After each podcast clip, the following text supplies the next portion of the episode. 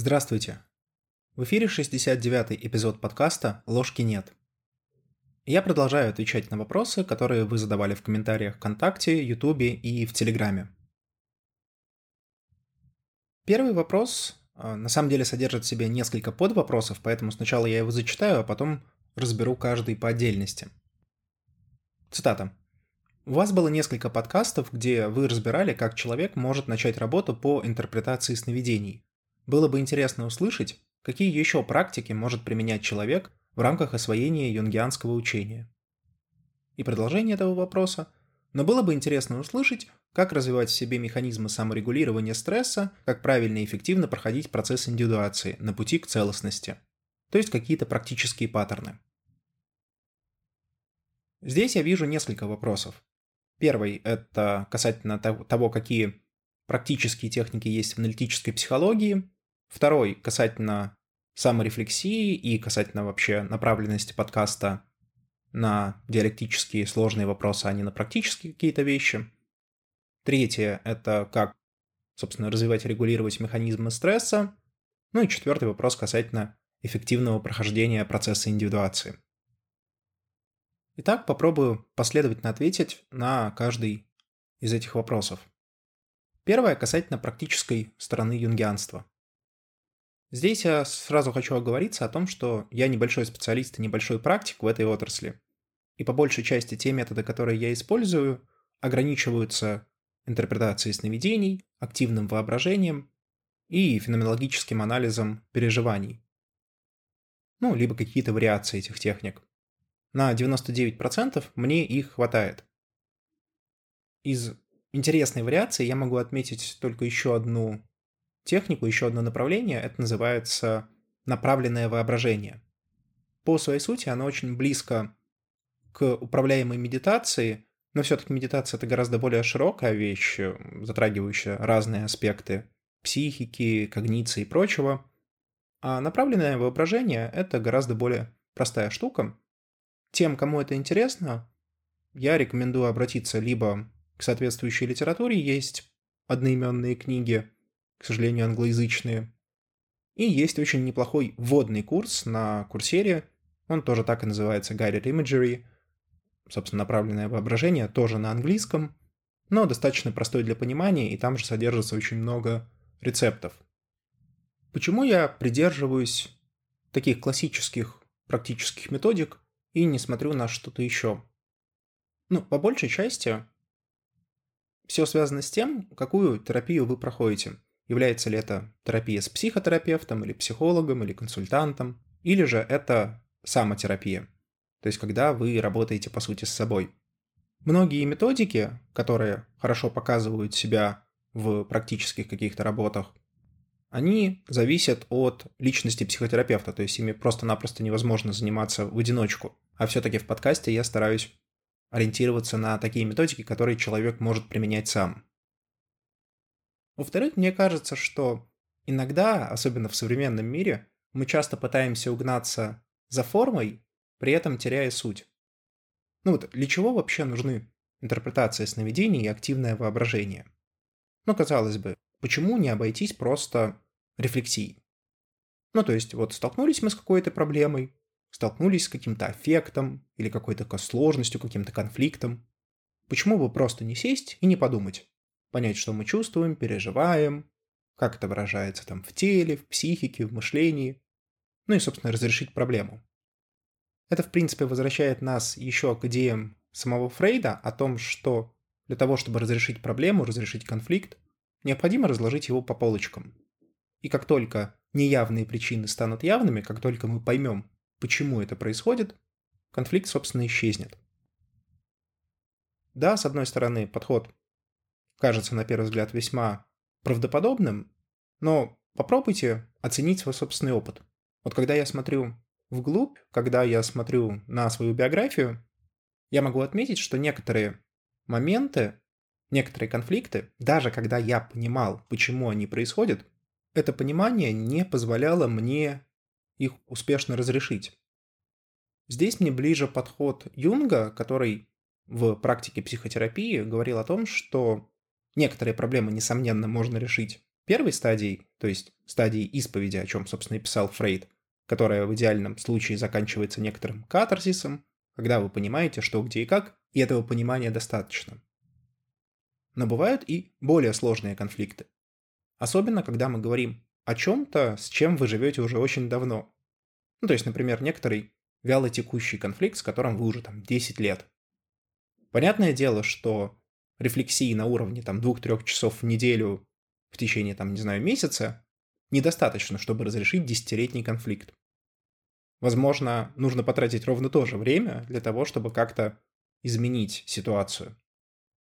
Поэтому простого разговора или простой исповеди, или простой рефлексии может быть недостаточно.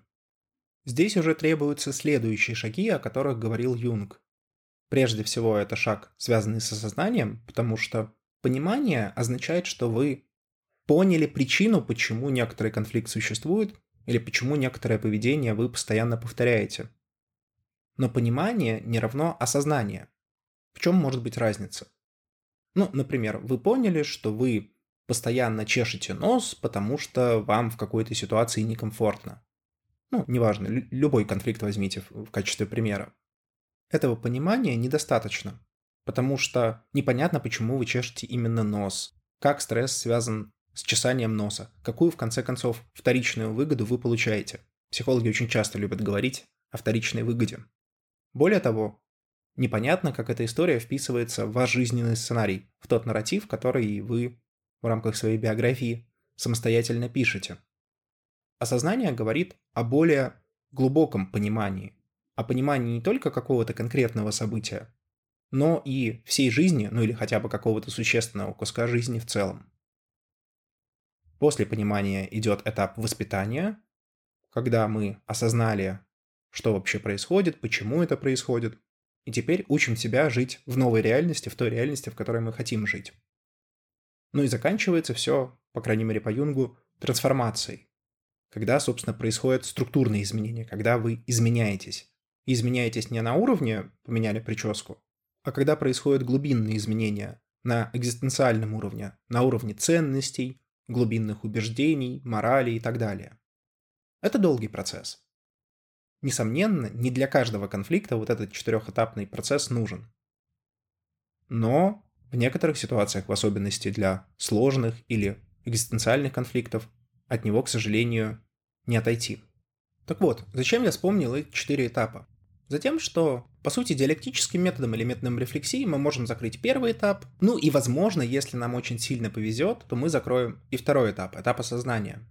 Но этапы воспитания и трансформации уже требуют других действий, и в особенности последний этап, этап трансформации.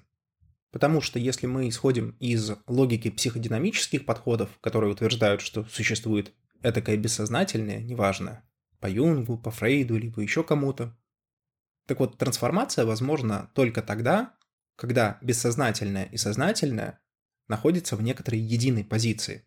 Ведь зачастую конфликт, что это такое? Это когда некоторые бессознательные или предсознательные или неосознанные установки или убеждения конфликтуют с ситуацией или же с нашим сознательным убеждением.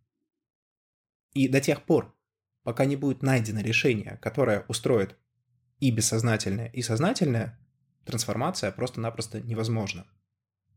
И вот тут как раз возникает самый важный вопрос.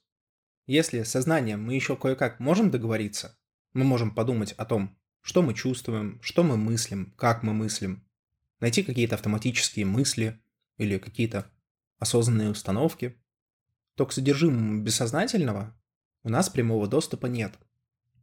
И поэтому нам нужны техники, с помощью которых мы можем узнать о том, что вообще творится в бессознательном. В этом необходимость использования каких-то техник, помимо, собственно, рассуждения, анализа переживаний, рефлексии и прочего.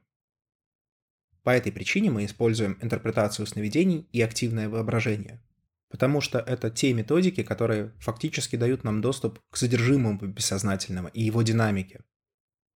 Собственно, в этом и причина их использования. И если у нас есть эти методики, зачем нам другие методики? Такова моя логика здесь. Если уже есть рабочие инструменты, зачем искать что-то еще? Конечно, если эти инструменты не работали бы или не работают, или есть что-то лучше, окей, можно попробовать. Но если инструменты рабочие, как говорится, от добра добра не ищут. Зачем что-то еще искать? Инструментов, несомненно, есть много.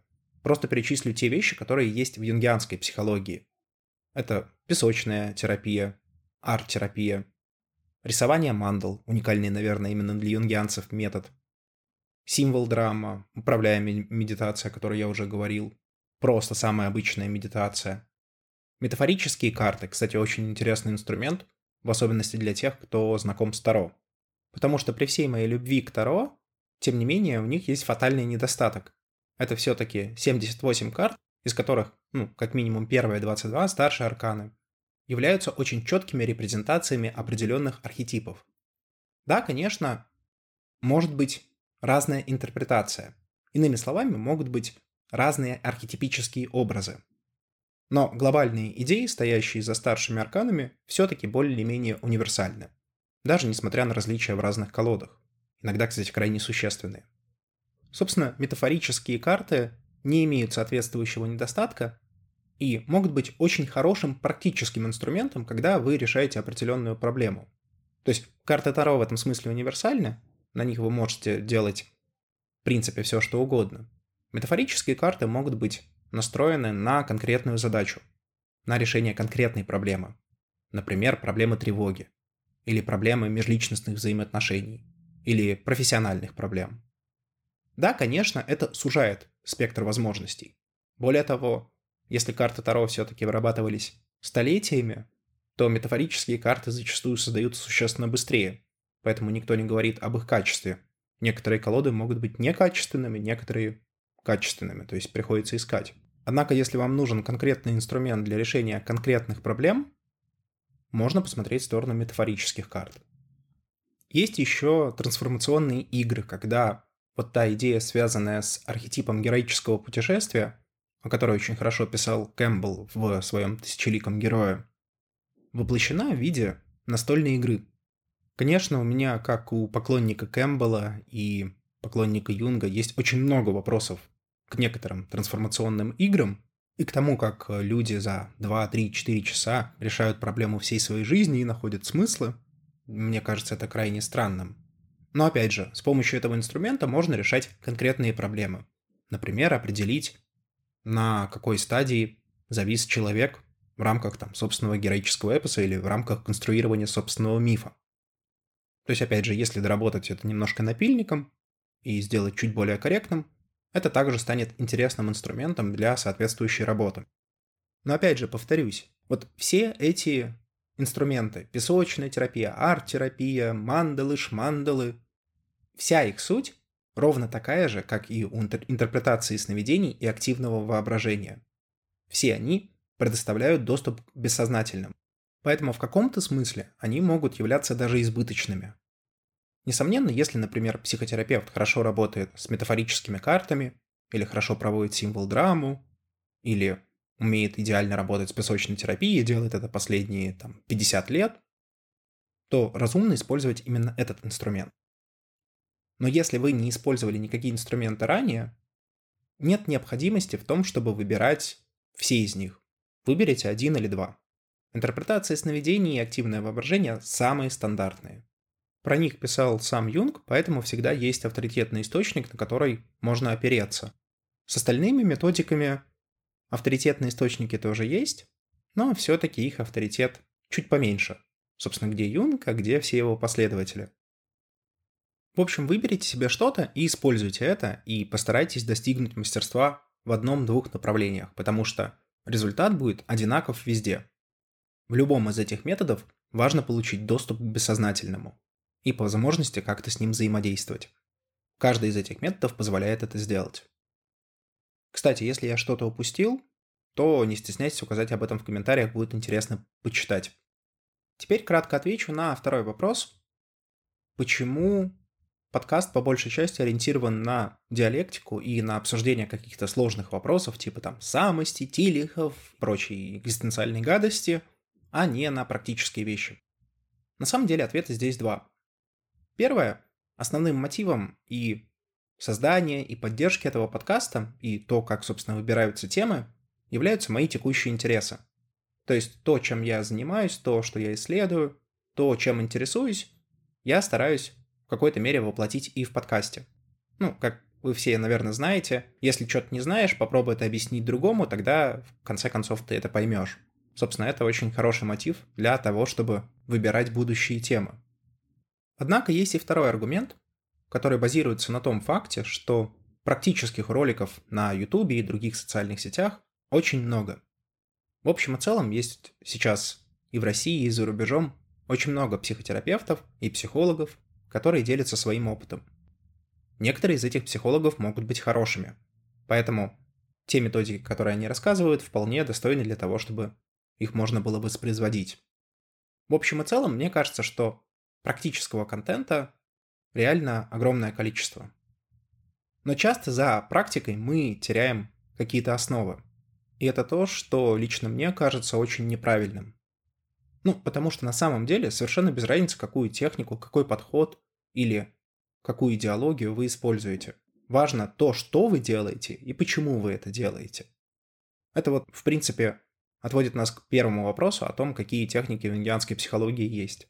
Если вы понимаете, что эти техники вам нужны для того, чтобы получить доступ к бессознательному, а этот доступ вам необходим для того, чтобы разрешить определенный конфликт и пройти стадию трансформации, то это уже достаточно. Вы сами выберете нужную технику и сами сможете по ней работать или сконструируете свою. Какой-то магии здесь нету. В конце концов, Юнг взял и придумал техники, почему вы не можете это сделать. Но есть еще и сложные вопросы, о которых в современном обществе стараются не говорить. Во многом я уже давно вижу тренд на снижение сложности, как начиная со школьной программы, вузовской программы, так и заканчивая просто общими обсуждениями. Если что-то сложно или требует внимания, концентрации, эрудиции для того, чтобы об этом можно было говорить, это потихоньку исчезает из дискурса, и обсуждаются совершенно простые и неинтересные темы. При этом есть огромный запрос на то, чтобы обсуждать что-то действительно сложное. Например, лекции Питерсона или лекции Баумайстера, сотни тысяч и сотни миллионов людей. Это значит, что есть запрос на подобный контент.